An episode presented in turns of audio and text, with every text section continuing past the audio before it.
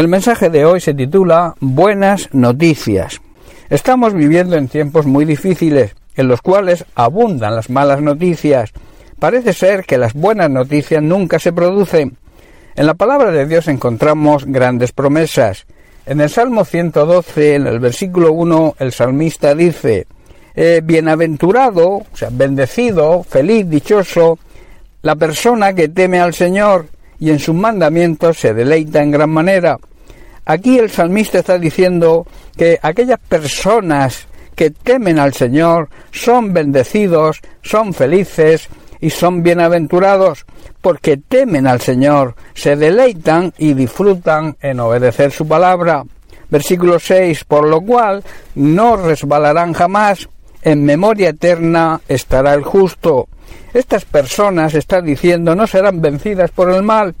A los rectos, a los que viven una vida de rectitud, se les recordará por mucho tiempo.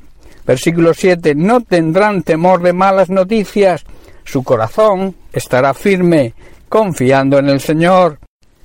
Estas personas no tendrán miedo de recibir malas noticias, porque confían plenamente en que el Señor las cuidará. Versículo ocho, asegurado está su corazón, no temerá, hasta que vea en sus enemigos su deseo. O sea, tienen confianza y viven sin temor, y pueden enfrentar triunfantes a sus enemigos. En los tiempos que estamos viviendo, estamos recibiendo constantemente, a través de los medios de comunicación, malas noticias. Parece ser, como he dicho al principio, que las buenas noticias no existen. Vemos y escuchamos de enfermedades, epidemias, pandemias, violencia de todo tipo, también de terremotos, tsunamis, rumores de guerra, guerras ya declaradas y retransmitidas en directo, e injusticias de todo tipo. Todo esto produce mucha angustia y mucho temor en las personas, temores y angustias que hacen tener grandes dudas sobre el futuro inmediato.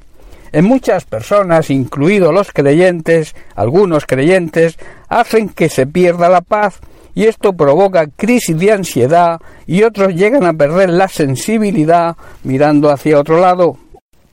En cuanto a los creyentes maduros, la Biblia enseña que si andamos en el temor de Dios, o sea, que significa honra y respeto y obediencia, y si disfrutamos y nos deleitamos buscando su presencia, teniendo una buena relación de intimidad con Él, a estas personas, además de que se les recordará siempre y que no serán vencidas por ninguna maldad, Dios les promete que no tendrán temor de malas noticias, tendrán plena confianza y podrán afrontar cualquier ataque, por muy duro que sea. La pregunta que surge es la siguiente: ¿cuál debería ser nuestra actitud ante estos tiempos tan difíciles, cuando se reciben tan malas noticias? Como creyentes debemos ser sensibles y no mirar hacia otro lado. Ante el sufrimiento y las injusticias debemos estar siempre dispuestos a orar e interceder por la situación, al mismo tiempo de prestar la ayuda que podamos.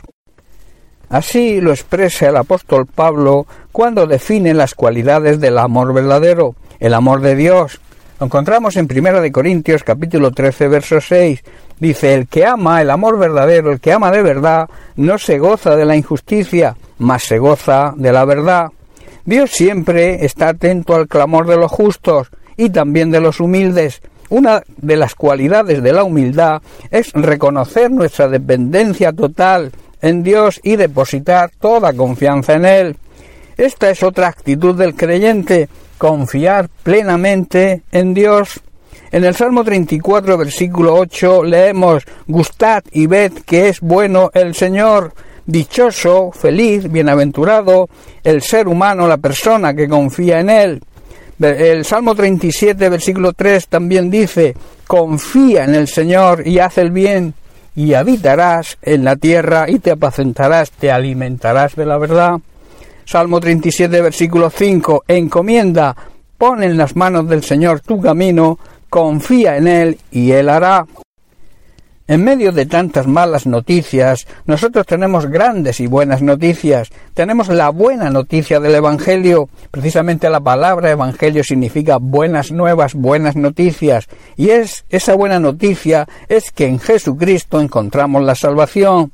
Dios resucitó a Jesucristo de entre los muertos y por medio de su sacrificio, su muerte y su resurrección, nos salva de la consecuencia del pecado mediante nuestro arrepentimiento, que esa consecuencia es la condenación eterna. Tenemos, por tanto, vida eterna, y gracias a eso nuestra vida tiene una esperanza y tiene un propósito.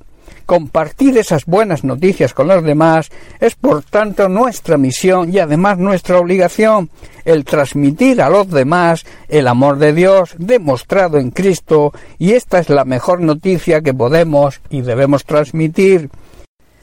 Pablo llama a esto un misterio. Leemos en Colosenses uno, versículos veintiséis y veintisiete, donde dice: el misterio que había estado oculto desde los siglos y edades, pero que ahora ha sido manifestado a sus santos, a quienes Dios quiso dar a conocer las riquezas de la gloria de este misterio entre los gentiles, entre los incrédulos, que es Cristo en vosotros, la esperanza de gloria. Pablo está diciendo que el misterio de lo que significa el sacrificio, la muerte y resurrección de Cristo es revelado a todos aquellos que le reciben y lo aceptan con gozo y llegan a entender las buenas noticias del Evangelio de salvación en Cristo. Por este motivo, los creyentes no tienen temor de recibir malas noticias, pues viven confiados plenamente en el Señor y transmiten a los demás con gozo la buena noticia de salvación, que no es otra que en Cristo se puede encontrar el perdón de pecados y la salvación de nuestra alma. Esta buena noticia nos demuestra cuál es la esencia de Dios, su amor incondicional a toda la humanidad. Bien, pues hasta aquí el mensaje de hoy. Bendiciones para todos, un abrazo.